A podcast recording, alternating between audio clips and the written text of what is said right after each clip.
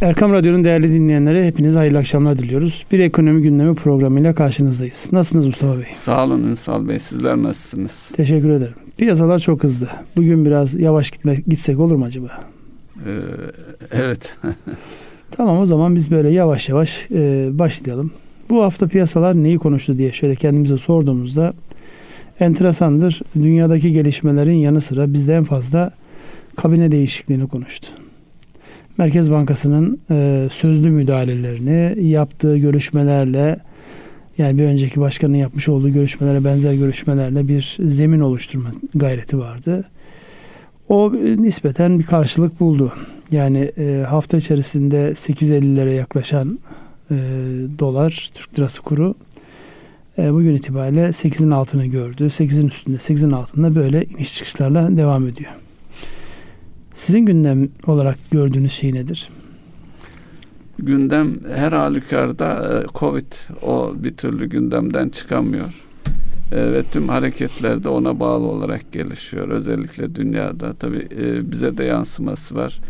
rakamlar yükseliyor. Yani üçüncü dalga denebilecek boyutta. tedbirler alınıyor ama alınan tedbirlerde bir endişeli e, tedbirler bir taraftan geri almanın e, sıkıntıları ve riskleri varken bir taraftan da hasta sayısında artış var. E, gerçi şu ana kadar 65 yaş üstündeki hasta sayısında ve ölüm oranlarında azalma oldu. Dolayısıyla aşının işe yaradığı e, yönünde e, bilgiler var. E, ama e, bir taraftan da e, e şey hastalık yayılmaya devam ediyor e, tabii çeşitli mutantlarından da bahsediliyor. Yani aşının e, işe yarayıp yaramaması konusunda da endişeler dile getirilmeye başlandı. Evet. O bir gerçek. Yani önümüzdeki dönemde herhalde hafta içerisinde yine açıklamalardan bir tanesi cumartesi daha önceden serbestken başta İstanbul olmak üzere kırmızı ve olağanüstü artış olan şehirlerde cumartesi günleri tekrar kapanmaya evet. gidiliyor. Önümüzde Ramazan var. Ramazan ayında e, nispeten hareketler daha sınırlı olacaktır. İnsanın hareketliliği. E, toplu birlik bir araya gelmeler, iftarlar, e, sahurlar ve bilmiyorum yani teravihler de bu işe katılacak mı? Evet. Sonra açıklama yapıldı teravih dahil edilmeyecek denildi ama belli de olmaz yani. Belli de olmaz ama en e, titiz davranılan yerler, mekanlar e, camilerde titizlikle uyuluyor e, mesafeye. Evet. Şimdi buradan baktığımızda Covid gerçeğini e, bir kenarda e, bir gerçek olarak tutalım. Onun haricinde piyasalardaki bu hareketlenmeyi ve bunun işletmeleri olan yansımalarını görelim. Özellikle e, burada tabii dövizin e, aniden e, yukarılara gitmesi, daha önceki bir denge sağlanmışken tekrar yukarılara gitmiş olması şu an en fazla firma bilançolarında döviz borcu olan ama döviz geliri olmayan ya da yeterince döviz geliri olmayan firmaların e, bankacılık açısından bir tehdit olup olmayacağı, bir sıkıntı olup olmayacağı ile alakalı çeşitli e, yorumlar var. Dolayısıyla hem içeride hem dışarıda bankacılık sistemini yorumlayan insanların gündemindeki en önemli maddelerden bir tanesi bu. Sizin baktığınız yerden firmaların bu borçluluk durumunu dikkate alarak baktığınız yerden ne görünüyor? Yani firmalar gerçekten e, yüksek döviz borçları mı var? Bankalar, banka bilançoları e, bu döviz alacaklarından dolayı takipteki alacak miktarı mı artar? Şu an yüzde dört, beş, altı, altıya kadar çıktı şu an takipteki alacaklar e, seviyesi toplam içerisinde. Onlar ne tarafa doğru evrilir diye ben size bir soru sorayım. Sonra yavaş yavaş konuşalım diğer konular. E, firmaların döviz borçluluğu e, dikkate alınınca hele hele e, dış borçlar açısından bakılırsa Özel sektörün dış borç ağırlığı artmıştı. 2018 e, yılında 325 milyar dolardan şimdi 255 milyar dolarlara gerilmiş durumda. Yani özel sektör son e, iki yıldır, üç yıldır döviz borçlarını azaltma eğiliminde. Zaten bir e, mevzuat değişikliğiyle beraber e, her firmanın döviz kredisi kullanması engellenmişti. İşte ihracata bağlılık, ve be, belli büyüklüğe bağlı olmak gibi e, koşullar ortaya sürülmüştü. Ancak bu pandemi nedeniyle eğer firmalar yurt dışı işlemleri özellikle ihracat yönünde faaliyetleri var, varsa bunu bir noktada kendilerini koruyacak mekanizmaya zaten sahipler. Ancak pandeminin sonuçları bazı firmalarda ciddi sıkıntılara yol açtı. Üretim firmaları e, nispeten iyi iken onun yanı sıra üretimde e, bireysel tüketimin ötesindeki üretim yapan gıda firmaları da dahil e, boşlukla ilgili sorunlar devam ediyor.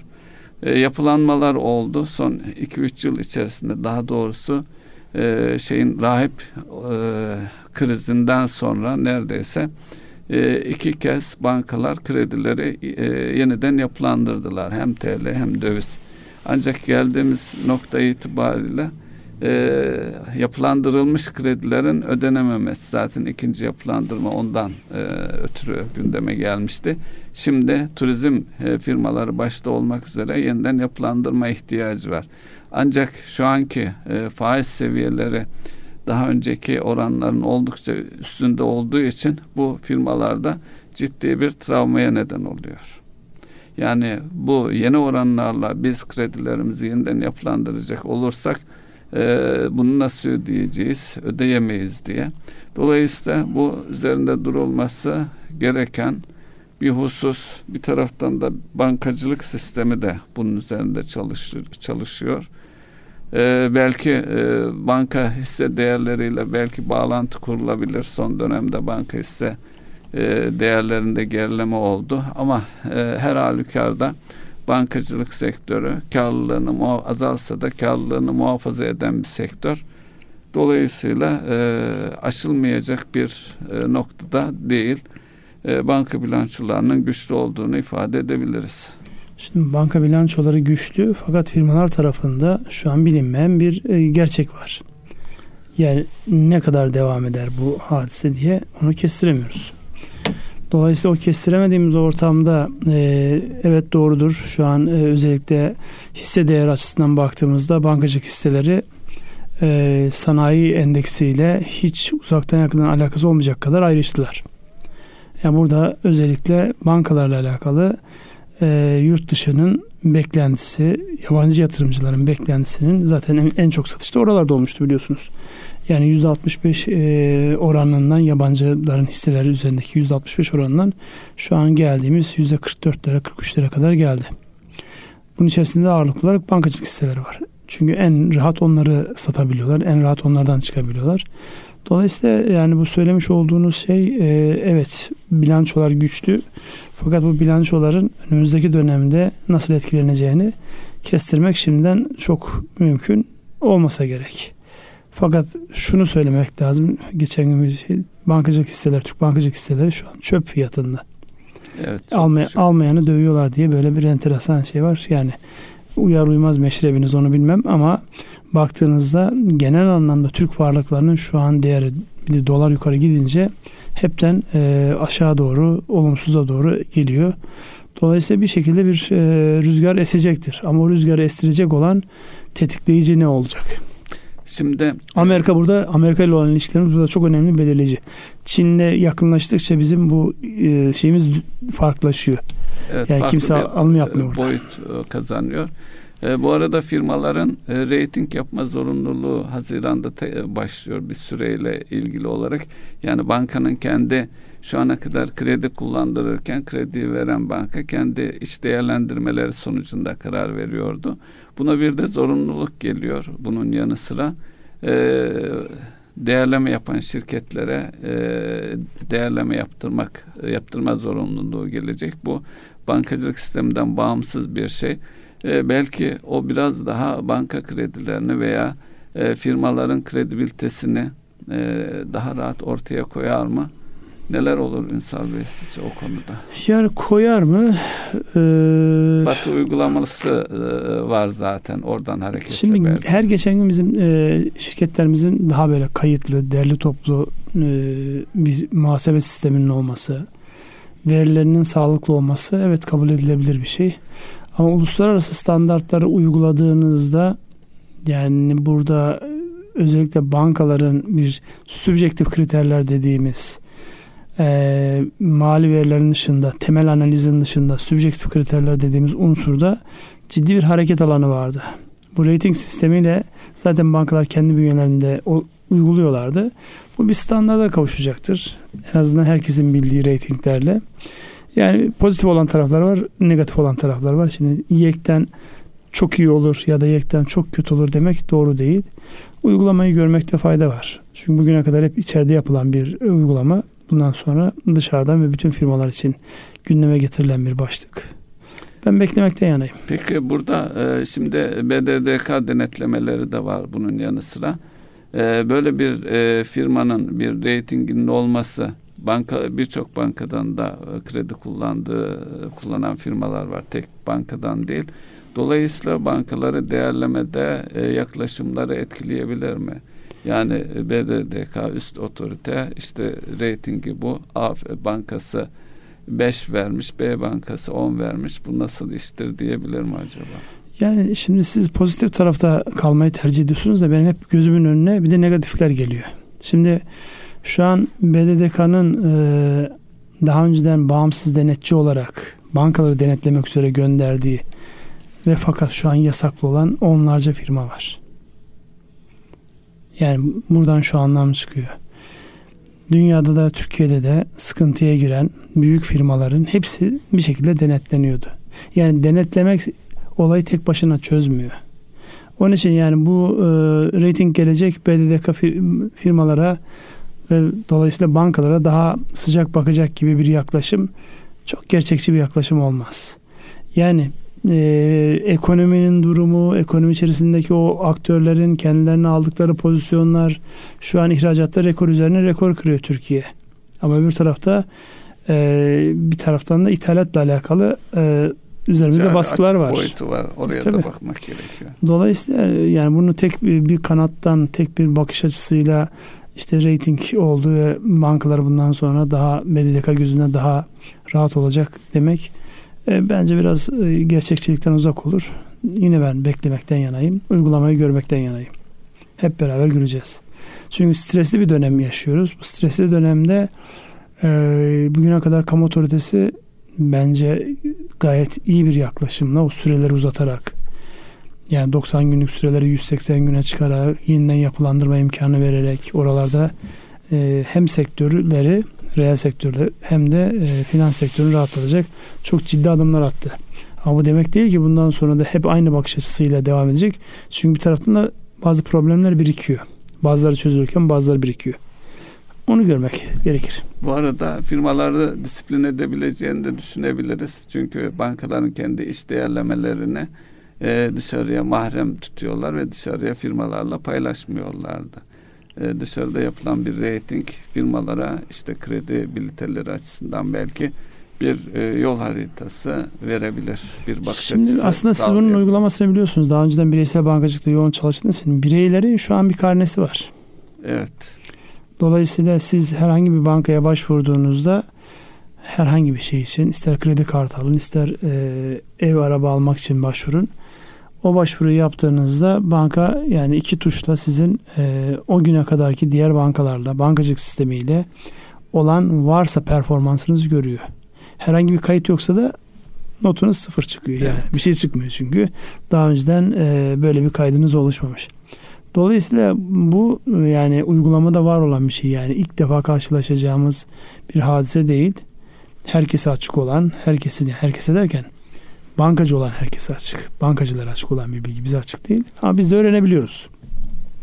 Bedelini ödemek kaydıyla evet. e, kredi notumuzu öğrenebiliyoruz. Bireyler dilerse etki vererek başkalarıyla da paylaşabiliyor. Evet. Bu e, firmalarla ilgili de çeklerle ilgili bir takım e, sistemler var. Dolayısıyla bunu e, firmalara uygulayacağız. Ama firma tarafı biraz daha e, narin, biraz daha özel. Yani sisteme girebilecek yanlış bir bilgiyi düzeltmek Hatırlar mısınız daha önce de Merkez Bankası kayıtlarında işte ödenmemiş çek senet kaydının düzeltilmesi ne kadar önemliydi. Evet. Hala önemli. Dolayısıyla ona yeni bir boyut e, katar bu bahsetmiş olduğunuz mevzu. İsterseniz buradan e, yavaş yavaş piyasalardaki bu hareketlenmenin e, başka nerelere yansıyacağız? Siz az önce e, programa girmeden önce petrol fiyatları aşağı gelirken petrola bağlı ham maddeler yukarı gidiyor Evet. Bu ne yaman çelişki diye bir cümle kurmuştunuz. İsterseniz o nereden kaynaklanıyor, niye o konudaki görüşünüzü biraz alalım. Sonra devam edelim. Ee, pandemi dönemini hatırlayacak olursak ilk başladığı dönemi kastediyorum. Ee, eksiye e, tarihinde ilk kez eksi değerlere düşmüştü. Özellikle fiziki petrol testin fiyatları. E, petrol fiyatları bugün itibariyle bakınca belki bugüne ilişkinde bir genel değerleme yapılabilir. Bu hafta OPEC toplantısı vardı. E, tedrici olarak önümüzdeki üç ay içerisinde e, üretimlerini artıracaklar. Üret günlük 500 bin varili geçmeyecek şekilde. Buradaki iki amaç güdülüyor. Bu süre içerisinde e, artışın bir nedeni de pandeminin etkilerinin azalacağı ve petrol ihtiyacının artacağı yönünde. Ve fiyat çok kritik bir seviyede. E, işte pandemi biraz kendini gösterdiği zaman fiyat hemen yukarı çıkıyor. Veya işte e, Süveyş kanalında problem olduğunda hemen e, 3-5 dolar e, yukarı çıkabiliyor. E, dalgalanmayı sürdürüyor ama önümüzdeki dönemde e, sanki bu fiyatların üzerinde bir fiyat oluşacak e, görünüyor ve e, sessiz sedasız petrol üreticileri de anlaşmış durumdalar. Şimdi petrol fiyatları bu seviyedeyken nasıl oluyordu? Özellikle e, plastik ve plastik üret e, türevleri e, petrole dayalı üretimdeki üretimdeki ham madde fiyatları hızlıca artış seyr, e, seyretti. Ee, bazı ürünlerin işte lojistikle ilgili bir takım açıklamaları vardı. Ama petrol e, taşımacılığında çok ciddi lojistik bir şey e, duymadık. Çünkü tankerlerle ve boru hatlarıyla taşınıyor. Ama buna rağmen e, kimya üreticilerinin manipülasyonu olarak manipülasyonudur diye ifadeler de var. Fiyatlar bu seviyeye gelmiş durumda. Tabii bu fiyatlar 2-3 kat artış e, ham madde fiyatları olduğu için zaman içerisinde her türlü ürüne ürünün fiyatına yansıyacaktır. E, bu bunun daha önceki hatırlarsınız Ünsal Bey e, 10-15 yıl önce de e, fiili bankacılık dönemimizde de e, bu türev e, ham maddelerde hızlı fiyat dalgalanmaları yaşanırdı. Hatta batan e, ve bir anda zengin olan firmaları hatırlıyorum. Bu e, yani bir tekelleşme mi söz konusu dünya açısından bakıldığında plastik e, ham madde üretiminde? Şimdi tekelleşmenin olup olmadığını bilmiyorum ama şu bir gerçek. Ee, özellikle tedarik tarafındaki zorluklar pandemiden işte pandemi hala etkiliyor dediğimiz şeyde pandemiden kaynaklanan tedarik tarafındaki zorluklar bazı şeylerin bahane olarak kullanılmasına bence vesile. Yani dünya petrol e, ve petrol türevlerini üretmeye devam ediyor. Firmaların büyüklüklerinde bir e, kısılma yok.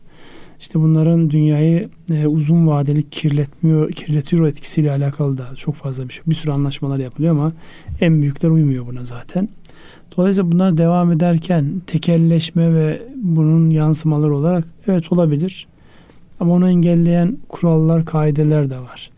Biraz bu e, dönemsel bir e, ihtiyaç ya da manipülasyona açık bir dönemden geçiyoruz demek bu anlamda daha doğru olabilir. Çünkü ana üründe fiyatları kontrol etmek için envai çeşit yani e, aşağıda gelmesin çok yukarıda gitmesin diye envai çeşitli anlaşmalar yapılırken onun türevinden çıkanların buraya bağlı olmadığı gün gibi ortada. Oradaki o pazar talebi, onun karşılanma biçimi, pazarın e, üretene olan uzaklığı bunların hepsi belirleyici faktörler olarak karşımıza çıkıyor. Dolayısıyla yani bir tarafta fiyat artmazken ona bağlı olanlar niye artıyor sorusunun cevabı bence konjonktürel yani dönemsel olarak geçebilecek. Aynı gıda fiyatları ile alakalı olduğu gibi. Mesela şu an hala biliyorsunuz özellikle e, yemeklik yağ üretimi başta ayçiçek yağı olmak üzere dünyada fiyatlar hızla yukarı gidiyor. Şimdi bununla alakalı bütün öngörüler aslında bir anlamda e, anlamsız hale gelmiş durumda. Şimdi siz Merkez Bankasısınız. En önemli vazifeniz fiyat istikrarı. Onun içerisinde de halka dokunan en önemli kalem gıda enflasyonu. Size bağlı olmayan dünyadaki gelişmeleri nasıl tahmin edeceksiniz? Nasıl ona yönelik tedbirler alacaksınız ve Bunu yaptığınızda da başarılı sayılacaksınız. Bunların mesela cevapları çok önemli. Bence plastikten ziyade gıda tarafına daha yoğunlaşmamız lazım. Orası daha büyük sıkıntı var. Evet gıdada e, bugün bir haber daha dikkatimi çekti. Çin yerel hükümetlere gıda stoklarını artırmaları yönünde teşvikte bulunuyormuş. E, fiyatları artırma artıran unsurlardan bir tanesi de bu stokları artırma eylemi. E, bu da fiyatı artırıyor. Nereye kadar devam edecek? Tabii her ülke gıda güvenliği açısından kendi ihtiyacını gözeterek bunu sağlamak durumunda. Ee, yine e, IMF'nin bir açıklaması var pandeminin e, tüm dünyada sosyal patlamalara, olaylara neden olacağı yönünde. E, yani e, devletler bununla bağlantılı olarak gıdada herhangi bir yaşanacak sıkıntının e, ciddi sosyal olaylarda tetikleyeceğini hesap ediyor olabilirler. Ya tabi oranın bir e, hani dedikodu tarafı var bir de gerçek tarafı var. Bir taraftan da dünyada bir sürü gıda firması ürettiğini satabilmek için uğraşıyor. Ya da e, gıdada işte et e, pahalı hale geldiyse soyadan et benzeri üretimler yapılarak ya da bitkilerden et benzeri işte protein ihtiyacını karşılayacak e, geliştirmeler yaparak meseleyi çözmeye çalışıyorlar. Dolayısıyla bir tane engel geliyorsa karşısında bir tane çözüm geliyor. Yeni alanlar açılıyor bu insanlığın geleceğini nasıl etkiler sorusunun cevabı ayrı bir mevzu. Ama bir gerçek var. Bazı zorlanmalar yeni de fırsatları getiriyor kendi beraberinde. Çin'in daha önceden petrol fiyatları ile alakalı hatırlarsanız bu e, petrolün varilinin 150 dolara gittiği dönemde de aynı hikaye anlatılıyordu. Çin stok yaptığı için fiyatlar buraya geldi. Halbuki e, bu Lehman Brothers krizinde anlaşıldı ki bu Çin'in ya da başka birisinin stok yapmasıyla alakalı bir hadise değil. Tamamen e, finans oyuncularının ihtiyaç duymadıkları halde manipülasyon bu tip e, ürünlere e, bir yatırım enstrümanı olarak ilgi duymaları dolayısıyla dünyada üretilen petrolün, buğdayın, mısırın, ayçiçeğin neyse kat kat fazlasıyla onlarca yüzlerce kat fazlasıyla bir e, talep oluşturmak e, kağıt üzerinde bir talep oluşturmak buna endeksli olan e, finansal araçlarla para kazanmanın getirmiş olduğu bir yansıma. Yoksa dünyanın ihtiyacı belli yani. Onu karşılama yöntemleri de belli. Ama işin içerisine paradan para kazanmak girince olay biraz boyutu farklılaşıyor. Şimdi tekrar içeri dönecek olursak Merkez Bankası'nın e, bundan sonraki atacağı adımlar. Mesela döne döne yeni Merkez Bankası Başkanı şu açıklamayı yapıyor. E, faiz indirimine gitmeyeceğiz. Yani kısa vadede faiz indirimine gitmeyeceğiz diye bir açıklama var. Bunu niye söyleme ihtiyacı duyuyor? Yani burada Merkez Bankası'nın bir kur hedeflemesinin olmadığını da biliyoruz. Ama buradaki temel yaklaşımın özellikle kurdaki bu ani işte 7.20'lerden 8.48'lere 45'lere yükselmesindeki o kaybı telafi etme arzusu var. Peki Merkez Bankası burada asıl hedeflediği rakam neresi olabilir sizce? Ya da bunu niye yapıyor? Merkez Bankası hedeflere yine yeni Merkez Bankası Başkanı uzun vadede beşlik e, enflasyon hedefini tekrar vurguladı ve kısa sürede reel e, faizi oluşturacak şekilde ancak faizin geri gelebileceği o onu görmeden de faizin e, geri gelmeyeceği konusunda açıklamaları var. Yani bakıldığı zaman Merkez Bankası değişiminin bir açıklaması net olarak açıklaması piyasa tarafından algılanmış değil. Ve onun ondan kaynaklanan da acaba Merkez Bankası başkan değişimi hele hele o 200 e, baz puanlık e, faiz artışına e, artışının hemen akabinde olduğu için yine daha önceki söylemde olduğu gibi düşük faiz düşük, düşük enflasyon politikasına mı dönülüyor endişesiyle hızlıca hareket etmek istedi piyasalar özellikle yabancılar e, ama şu ana kadarki açıklamalar piyasaları e, sakinleştirmeye e, yetmedi. Bu da e, fiyatlara her şeye yansıyor. Özellikle portföy yatırımlarından bakacak olursak yabancılarda ciddi bir çıkış yaşandı geçen hafta özellikle e, ve bu çıkışta da e, dövizin hem swap faizlerinin yüzde binlerin üzerine çıktığı e, şeyler yaşandı. Ee, bunun çıkan yatırımcıların tekrar ne zaman geleceği e, ve ülkedeki e, şey ihtiyacının, finansman ihtiyacının ne şekilde e, sürdürüleceği soru işaretleri duruyor. Ama yabancıların çıkışını yerli yatırımcılar özellikle borsada finanse etmiş durumda. Yine geçen haftayla ilgili belki döviz e, döviz tevdiat hesaplarına da bu arada bakacak olursak e, 7 milyar dolar civarında e, gerçek kişilerden 1.7 milyar dolar civarında da tüzel kişilerden olmak üzere yaklaşık 9 milyar dolarlık bir satış gerçekleşti. Belki bu satış döviz kurunun daha da yukarılara çıkmasını engelleyen bir etkisi olduğunu düşünebiliriz. Şimdi bir taraftan onların satışı var, öbür taraftan da yabancıların çıkışından bahsediyoruz. Yani mevduatta evet gerçek kişiler ve tüzel kişilerin bir satışı var. Yani o fiyatların bir daha yakalanamayacağı, en azından kısa sürede yakalanamayacağı bir pozisyon değişikliğine gidilmiş. Ama öbür taraftan da e, yabancıların Türk lirası varlıkları satıp herhalde tekrar Türk lirasında beklemiyorlar. Bunlar evet. döviz alıp gidiyorlar. Gidiyorlar. Dolayısıyla yapılan bu satışı aslında karşılığı kendi içerisinde e, cevabı da var. Yabancılar alıyorlar ve çıkıyorlar. Dolayısıyla orada bir ince bir denge var. Sadece e, iş dünyasıyla konuşurken bazen böyle enteresan şeylerle karşılaşıyorum. Geçen gün birisiyle sohbet ederken şöyle bir ifade kullandı. Ya 5 milyar 7 milyar dolar bunlar ne ki? E, yani Türk ekonomisi bunu çok rahatlıkla karşılar. İşler iyi olduğu zaman işler açıksa, gelecek netse görüyorsanız 5 milyar ne ki diyebilirsiniz. Diyebiliriz. Ama gelecek belirsizse 5 milyar dolar değil 5 bin dolar bile çok büyük olabiliyor. Evet. Dolayısıyla burada e, asıl olan hepimizin zaten e, döne döne söylediği yani bilinmeyen bir şey değil. E, bizim e, görülebilirliğe, öngörülebilirliğe ihtiyacımız var.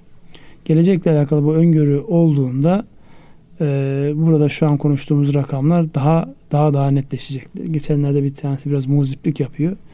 Şöyle diyor, e, S400'lerden vazgeçtik. E, faizi de işte 25'e oturttuk. Hiçbir problem kalmaz diye böyle bir muziplik yapıyor. Tabii bu işin e, muziplik kısmı ama bir gerçeklik tarafı var. Şu an özellikle üzerimizde oluşturulan baskı yani genel anlamda işte uluslararası e, oyuncuların kurgulanması. Az önce bir şey söylediniz. Dediniz ki işte Süveyş kanalının kapatılması. Fakat Süveyş kanalındaki işte bir e, geminin e, kanalı kapatmış olması başka plan ortaya çıkardı. Şu an e, Akabe Körfezi'nden e, İsrail'in kontrolünde yeni bir kanal e, İngilizlerle beraber İsraillerin yeni bir kanal çalışmasına başladıkları. Biz e, Kanal İstanbul dediğimizde ortalık karışıyor ama bir tarafta işte e, 150-200 yıllık e, şeyi olan bir kanalın hemen bir küçücük operasyonda kendi kontrollerinde olmadığı için yeni bir boyut kazandırma arzusu hemen gündeme gelebiliyor. Onun için burada yani fotoğrafa sürekli aynı şekilde görülecekmiş gibi bakmak doğru değil. Her gün değişiyor, gün gün değişiyor. Bu gün gün değişen olayları yakından izlemek gerekir.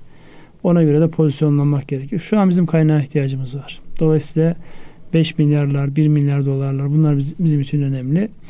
Bu girişleri sağlayacak kanalları, uygulamaları açmamız lazım. Yani bu son dönemdeki dalgalanmada biraz kesildi ama bunun hemen öncesinde yine yabancı yatırımcıların firma satın alma ilgileri vardı hatırlarsanız. Bunun bir kısmı da gıda sektörüyle alakalıydı. Evet. Özellikle bu İskandinav ülkelerindeki pandemi sürecine bağlı olarak temel gıda ihtiyaçlarının karşılanmasındaki zorluklardan dolayı Türkiye'de firma satın alarak kendi kontrollerinde bu firmaların olmasını istiyorlar. Fakat şu an yine kesildi. Herkes duruyor, bekliyor. Belirsizlik. Ee, belki Merkez Bankası Başkanı'nın yeni başkanının aşması gereken o belirsizliği yani sizin kalkmasını sağlamak ve öngörülebilirliği sağlamak. Çünkü daha önceki Merkez Bankası'nın başkanının söylemiyle şimdikinin söylemi arasında bir e, çelişen bir şey şu ana kadar net bir şey yok ama e, o zaman biz bu sıkıntıyı niye yaşadık? Ya e, ne oluyor? Uslup da benziyor. Yani ne yaptı? Bir önceki işte e, Bankalar Birliği ile görüştü, bankacılarla görüştü, yatırımcılarla görüştü. Sonra farklı e, kanaat oluşturabilecek insanlarla görüştü. Sonuçta bir yol çizildi. E şimdi bakıyorsunuz aynı yöntem devam ediyor. E söylemlerde de değişen bir şey yok. O dediğiniz sizin sebebi ya tahmin edilebilir bir şey de Ama en azından açıklama yapılmadığı için biz bilmiyoruz. Ama yani çok fazla da e, oraya kafa yormamak lazım. Niye? Yani açıklanınca ne değişecek? Yani şu gerekçeyle yapıldı dendiğinde ne değişecek? Bir realite var. Piyasa yeni başkana kredi vermedi. Değil mi bizim yani evet. anladığımız lisandaki karşılığı Net bu. olarak söyleyebiliriz. Yani kim olduğu önemli değil. Yani davranışı dünyanın, görmek istiyorlar. Dünyanın en önemli merkez bankacıları dahi gelmiş olsaydı belki o krediyi vermeyecekti. Dolayısıyla ani gelişen bu hadisede piyasa biraz gerildi. Şu an kabinenin oluşturmasıyla alakalı çokça e, hani derler ya şeyler toto var. Yazı turalar var. Süreç uzadıkça da bu tabi e, gayri ihtiyari oradaki e, ne derler gerilim katsayısı artıyor. Yani bir an önce oranın netleşmiş olması, oraların e, kendine bir yol çizmesi herhalde bizim e, söyleyeceğimiz ya da temenni edeceğimiz en önemli başlık olsa gerek. Ee, o işe meraklı olanlar biraz da espri yönüyle köpürtüyorlar. O şey her hükümet kurulacağı dönemde bunlar listeler yaşanıyor. dolaşıyor. Listeler her dolaşıyor. Ee, Üzerinde evet. Cumhurbaşkanı antiyetiyle beraber sadece şey değil yani bakanlar kurulu değil bütün kurumların başındaki insanların evet. yer aldığı yani özel bir de şey var yani bu işlere kafa yoran insan tayfası var anladığım kadarıyla. Ee, arka planda da demek ki beklentiler ve e, arzular var, temenniler var onun içerisinde. Vallahi. Belki işe yarıyor da olabilir bilmiyoruz siyaseten kamuoyu oluşturma işte bak herkes bunu istiyor veya bunu istemiyor gibi. Ya ben e, bugüne kadarki işleyişte e, bu tip böyle e, kulis çalışmalarının çok işe yaradığını görmedim. Netice itibariyle karar vericilerin kendilerine göre bir e, ajandası, bir düşünce sistematiği var. O sistematik içerisinde e, yani yıldız oyuncu yerine oyunun oynayacak, rolünü oynayacak oyuncu lazım. Onun için böyle yani adamı yazdırayım, dikkat çekeyim ondan sonra belki benim de bahtım açılır diye bir yaklaşım varsa ve sonuç alırlarsa bilemem ama ben anlamayacağını şey düşünemiyorum. O e, şeylerin olduğu koalisyonlu 90'lı e, yıllar geldi. E, bu e, kamuoyuna yansıyan, önceden sızdırılan bilgilerle bazı insanların önünün kesildiğini hatırlıyorum. Evet yani özellikle İstanbul valisi hikayesi hep anlatılır. dilden dile anlatılır. Neyse ama şu bir gerçek. Şu an konuştuğumuz e, konularda özellikle e, yani daha önceden yetkili ağızlardan açıklandığı için bir kabine değişikliğini çağrıştıracak açıklamalar olduğu için böyle bir hava oluştu. Ve her e, cuma akşamı Cuma'yı cumartesine bağlayan gece sanki bir şey olacakmış gibi bir şey var. Üçüncü haftasına gireceğiz. Yani iki hafta geçti. Üçüncü haftasına gireceğiz. Şu ana kadar e, bu e, kabilden bir şey olmadı.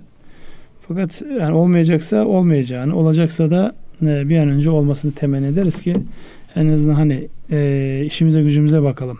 Sürekli ortalarda doluşan listelerde gayri ihtiyari bizim de dikkatimiz dağılıyor. Biz de bakıyoruz. Bazı isimler hakkında ister istemez biz de yorum yapıyoruz. Bildiğimiz isimlerse, bilmediğimiz isimlerse bu nereden çıktı falan diyorsunuz. Onun için e, bu işin bir an önce netleşmesi herkesin ruh sağlığı için gerekli diyorum ben. Ünsal Bey bu borsada açığa satış zaman zaman konuşuluyor. Ee, geçtiğimiz yaz açığa satış yapan 10 e, yabancı aracı kuruma e, SPK ceza verdi, idari ceza. E, ama geçmiş bir şey. Son e, şeyde işte geçen haftalarda da benzer açığa satışa ilişkin bilgiler yansıdı. E, ne anlama geliyor? Bu e, bizim ülkemizde aynı şey dünyada da hakeza. Bu önlenebilir bir şey mi? Bunun anlamı nedir? E, bireysel yatırımcılar başta olmak üzere bu, bu tür dönemlerde nasıl hareket etmeliler desek?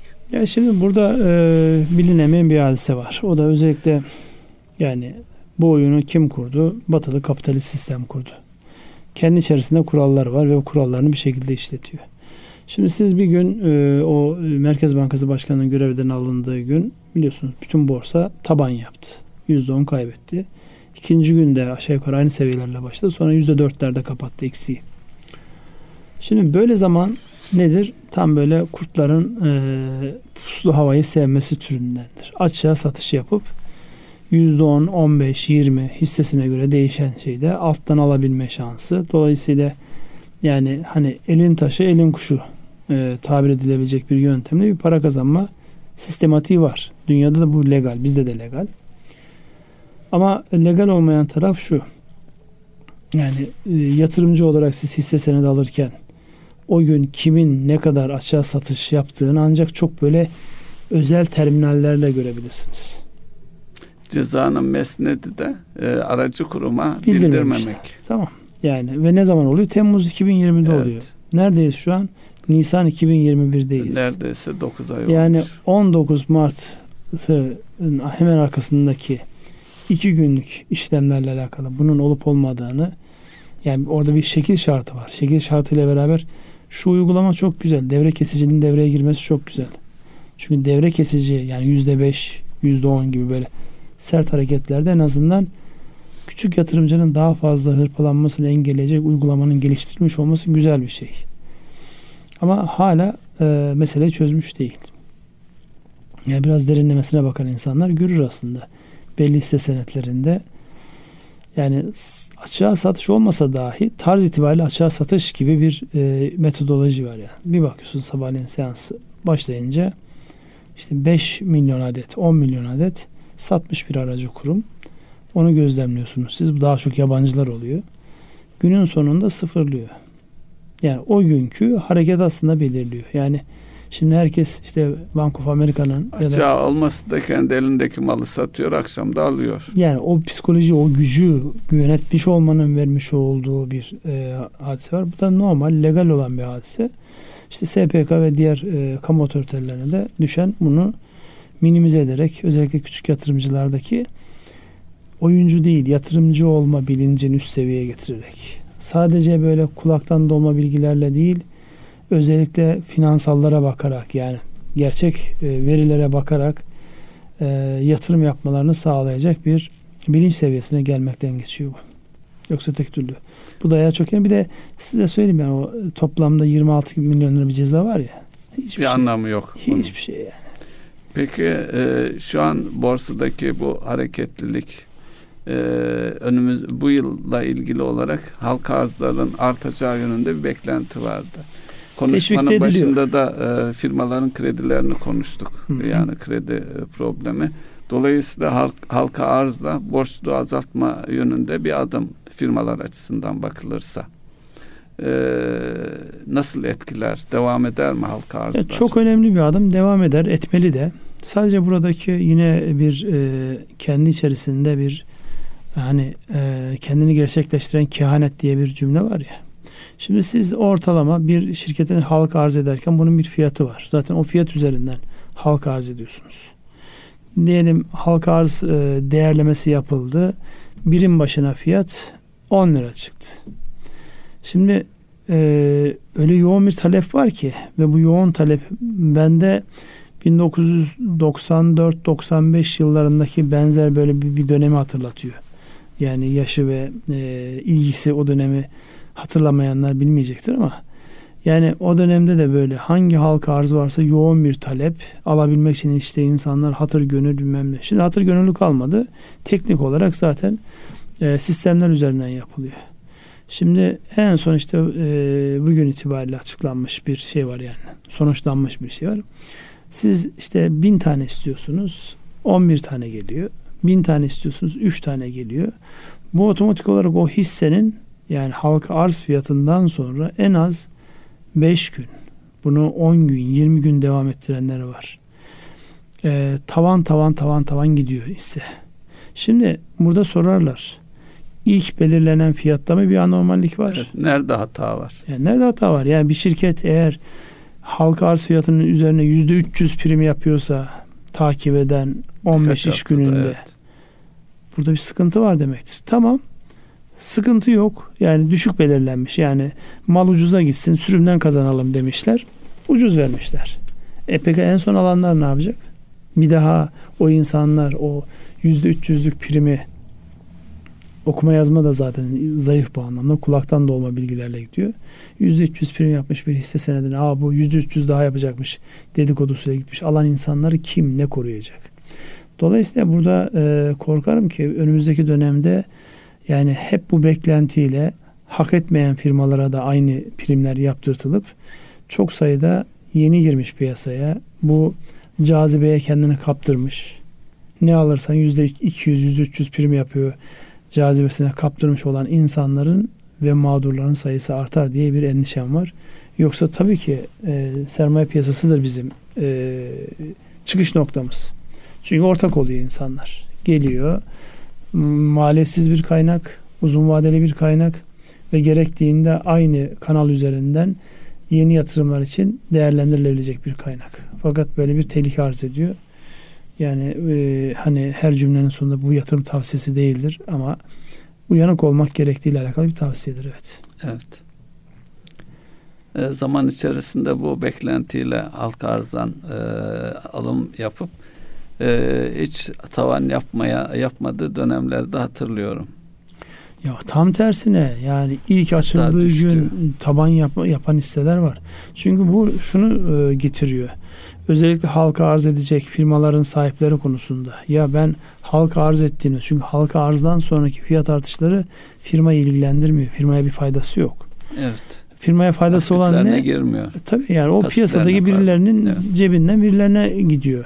Firma açısından nedir? İlk halka arzdaki oluşmuş bedeldir. Ha ilave ikinci, üçüncü halka arz yapacaksa o bir göstergedir ama onun bir kıymeti yok yani. Onu uygulayabilen de çok fazla değil. Şimdi burada firma sahibi şunu söylüyor. Benim diyor malım ucuza gitmesin. Tamam gitmesin. Ama e, yani piyasaya çıktığında işte insanlarda oluşturulmuş bu beklentiyi karşılamıyorsa da bundan sonraki süreçte yani hak ettiğiniz değeri göremiyorsunuz. İlgiyi göremiyorsunuz. Bir de aynı sektörde hali hazırda borsada işlem gören e, firmalar var. Onlarla değerleri karşılaştırıyorsunuz. Bir tanesi yılların firması işte 30-40 yıldır borsada işte şeyi belli, bütün trendleri belli, akışı belli, her şeyi belli. Onun fiyatı sürünüyor yerlerde. Öbür taraftaki %200-300 prim yapıyor. Bu gerçeklikten koparıyor. Sermaye piyasasını bu şekilde derinleştirebilme şansımız yok. Uzun vadede bu çok sayıda küskün e, şey yapar. Hatırlar mısınız? Hatırlarsınız muhakkak da yani firma aklınıza geliyor mu? O kadar çok tahtası kapatılmış yok olmuş firma var ki. Evet. Ne oldu o hisse senetleri kimin elinde? Nerede? Şimdi onlara baktığınızda yani bir sürü işte Aktaşlar, Çukurovalar, Kepezler, işte gazeteler nerede onlar şu an? Evet. Dolayısıyla bir de siz söyleyince e, aklıma geldi. Burada olanlar hiçbir zaman e, yasal olarak yani dava konusu olmuyor. Bir noktaya varmıyor. En azından yatırımcılar açısından. Sadece e, şeyde değil dünyada da genelde böyle. Mesela Hayır, orada da kamu otoritesi de haklı. E, krizinin Lehman batışında bile Lehman'a bile e, sadece başındaki adamın e, kongrede bir e, ifadesini aldılar. Ama hiçbir, hiçbir ceza veya şey verilemedi. Şu var Mustafa abi yani buradaki sıkıntı şu.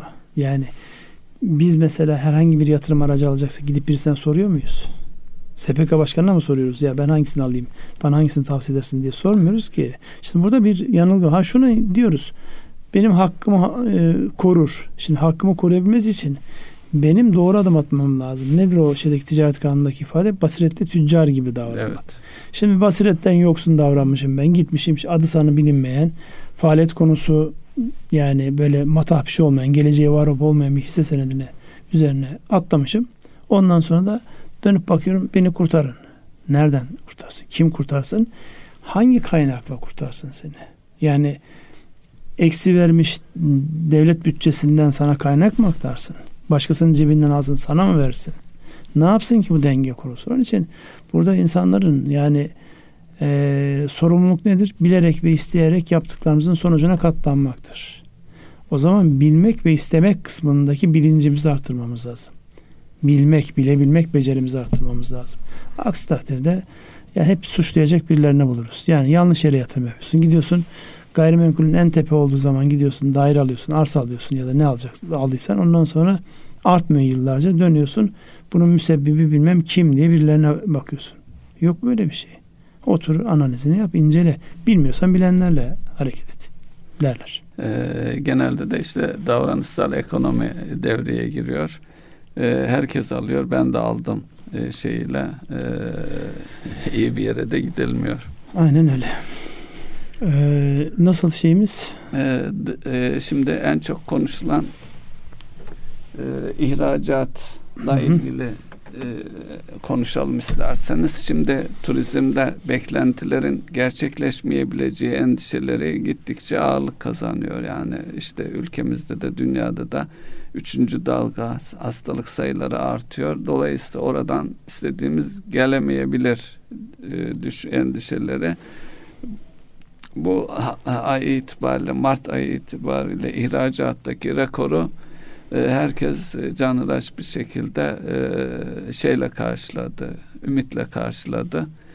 tarihsel bir rekor 18 milyar yuvarlak hesap 19 milyarlık bir ihracattan söz edebiliriz. bir önceki yılın aynı ayına göre yüzde 42 virgül artış. Ve bunun da artması bekleniyor ancak bir handikap arka planda da e, ithalatında aynı seviyede artma zorunluluğu var. E, bunu nasıl görmemiz lazım Ünsal Bey? Şimdi buradaki en önemli şey eğer biz bunu üretimden satıyorsak üretim kapasitemize bakmak lazım. Yani üretimden satıyorsak bu daha önceden olmayan ihracata dönüş olan bu talep içeriği nasıl e, etkileyecek?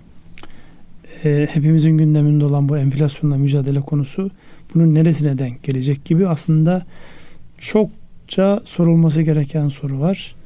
Ama e, şu bir gerçek, şu an bizim satmaya ihtiyacımız var, üretmeye ihtiyacımız var, üretimden satmaya ihtiyacımız var. Bunu karşılayabilecek gelişmeler içerideki dengeleri bozmamak kaydıyla e, teşvik edilmeli, arkasında durulmalı. Burada sadece şu endişe var, e, benim kendi endişem, başkasının bir endişesi olmayabilir bu konuda. Pazarlar aynı e, bizim iştahımız kadar genişlemeyebilir. Dün rekabette çok e, dezavantaj yaşamazken yaşayabiliriz. Ya da e, işte Amerika'nın yaptığı gibi alüminyum ve alüminyuma bağlı olan ürünlerde 16 tane ülkeydi zannedersem evet, şu an. Biz şey, de varız içinde. Bizi de dahil ederek şimdi ben alüminyum sektöründe Amerika'ya ihracat hedefleyen bir firmayı yönetiyor ya da sahibi olduğumu düşünün.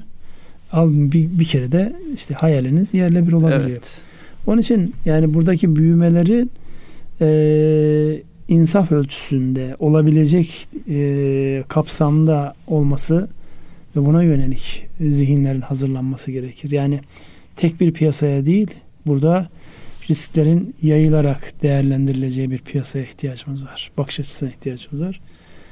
O piyasaları geliştirecek. Yani burada e, daha önceden de konuşuyorduk büyüme stratejiler içerisinde herkesin bildiği en yoğun kullanılan Ansoff matrisi dediğimiz bir şey var. Yeni ürün, yeni piyasa. Daha doğrusu ürün piyasa e, denklemi içerisinde mevcut ürünü mevcut piyasada büyütmek istiyorsan penetre ol, genişlet diyor orada. Derinleştir yani.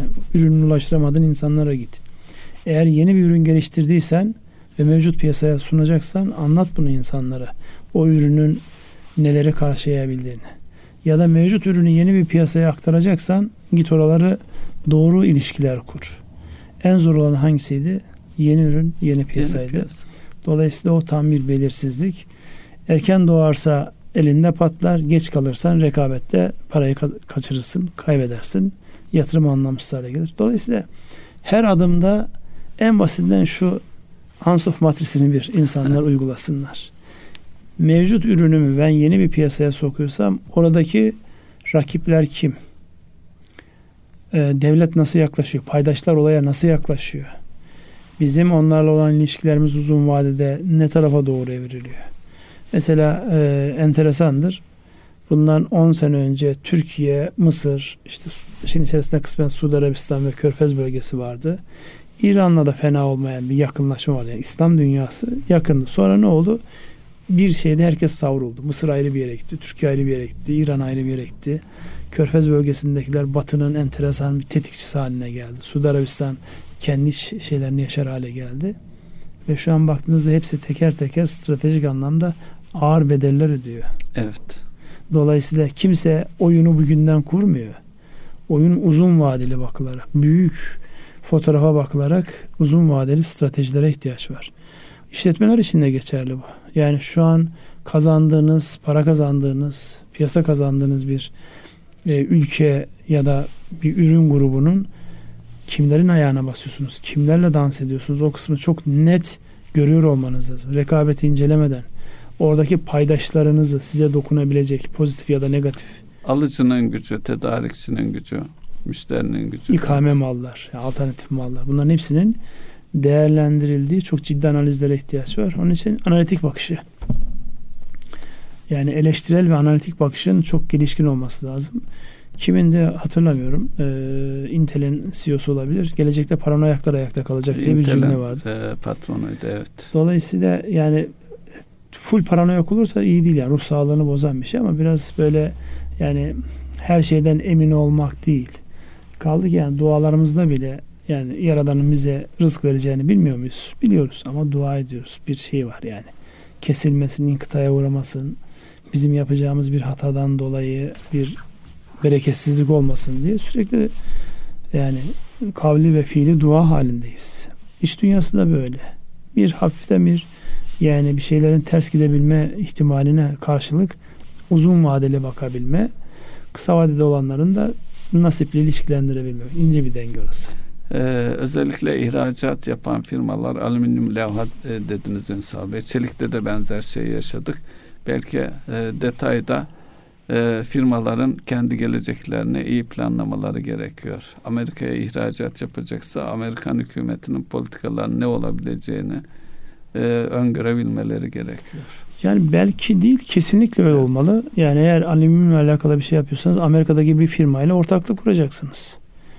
Ee, o ilişkilerinizi geliştireceksiniz. Yani daha önceden hatırlarsanız bir dönemde müthiş bir kolaylıktı. Güney Koreli bir firmayla %5 %10 ortak olduğunuzda sizin ta 17-20 yıl vadeye varan yatırımlarınızı Kore Exim Bank ya da onların kaynaklarıyla finanse etme imkanları vardı. Bu tip imkanları evet. kovalamaya stratejiler geliştirmek lazım. Bu evet. arada Ünsal Bey pazartesi e, enflasyon açıklanacak. E, İstanbul Ticaret Odası'nın e, açıkladığı Mart ayı enflasyonu 1.13 e, tüketicide toptan eşyada 3,82 e, yıllıkta da e, 16,37 sizin beklentiniz? Yani 15'in üzerinde olacağı gün gibi ortada da nereye varır bilmiyorum. Mesela bu kur artışlarının 19 Mart dediğimizde birebir fiyatlara yansımamış olabilir. Yani Nisan'da da biz yine yukarılarda bir yerde olacağız gibi gözüküyor. Peki bu kur, kur hareketinin e, Mayıs'ta da e, yani biraz daha devam edeceğini Mayıs'tan itibaren eksiye döneceği yönünde beklenti vardı. Bu kur hareketinin e, fiyatlara yansıması bunu biraz daha uzatabilir mi? Yani beklenti dediğiniz bir his, bir duygu. Yani duygunuz eğer pozitifse evet olabilir. Ama onun altyapısını oluşturması gerekir. Yani bizim şu an daha hem içeride hem dışarıda kat etmemiz gereken ciddi mesafeler var. Yani ilişkilerimizin gelişmesi, özellikle bizim ihtiyaç duyduğumuz kaynağın içeri gelmesi noktasındaki kaynak sahiplerinin e, parayı nereye gömsek diye tir tir titreyen kaynak sahiplerinin bizi de görüyor olmasını sağlayacak gelişmelere ihtiyaç var. Mümkün. Yani o beklenti bir hisse evet o mümkün. Ee, ama gerçekleşmesi için doğru adımların atılması lazım. İşte bu Merkez Bankası ve özellikle yönetimle alakalı bu beklentilerin bir an önce gündemden çıkıp herkesin işine dönüyor olması bunu en önemli belirleyici. Süre bitti galiba. Evet. Erkam Radyo'nun değerli dinleyenleri bir ekonomi gündemi programının daha sonuna geldik. Sürçülisan eylediysek affola. Dilimizin döndüğünce gelişmeleri anlatmaya çalıştık. Hepinize hayırlı akşamlar diliyoruz. Hayırlı akşamlar.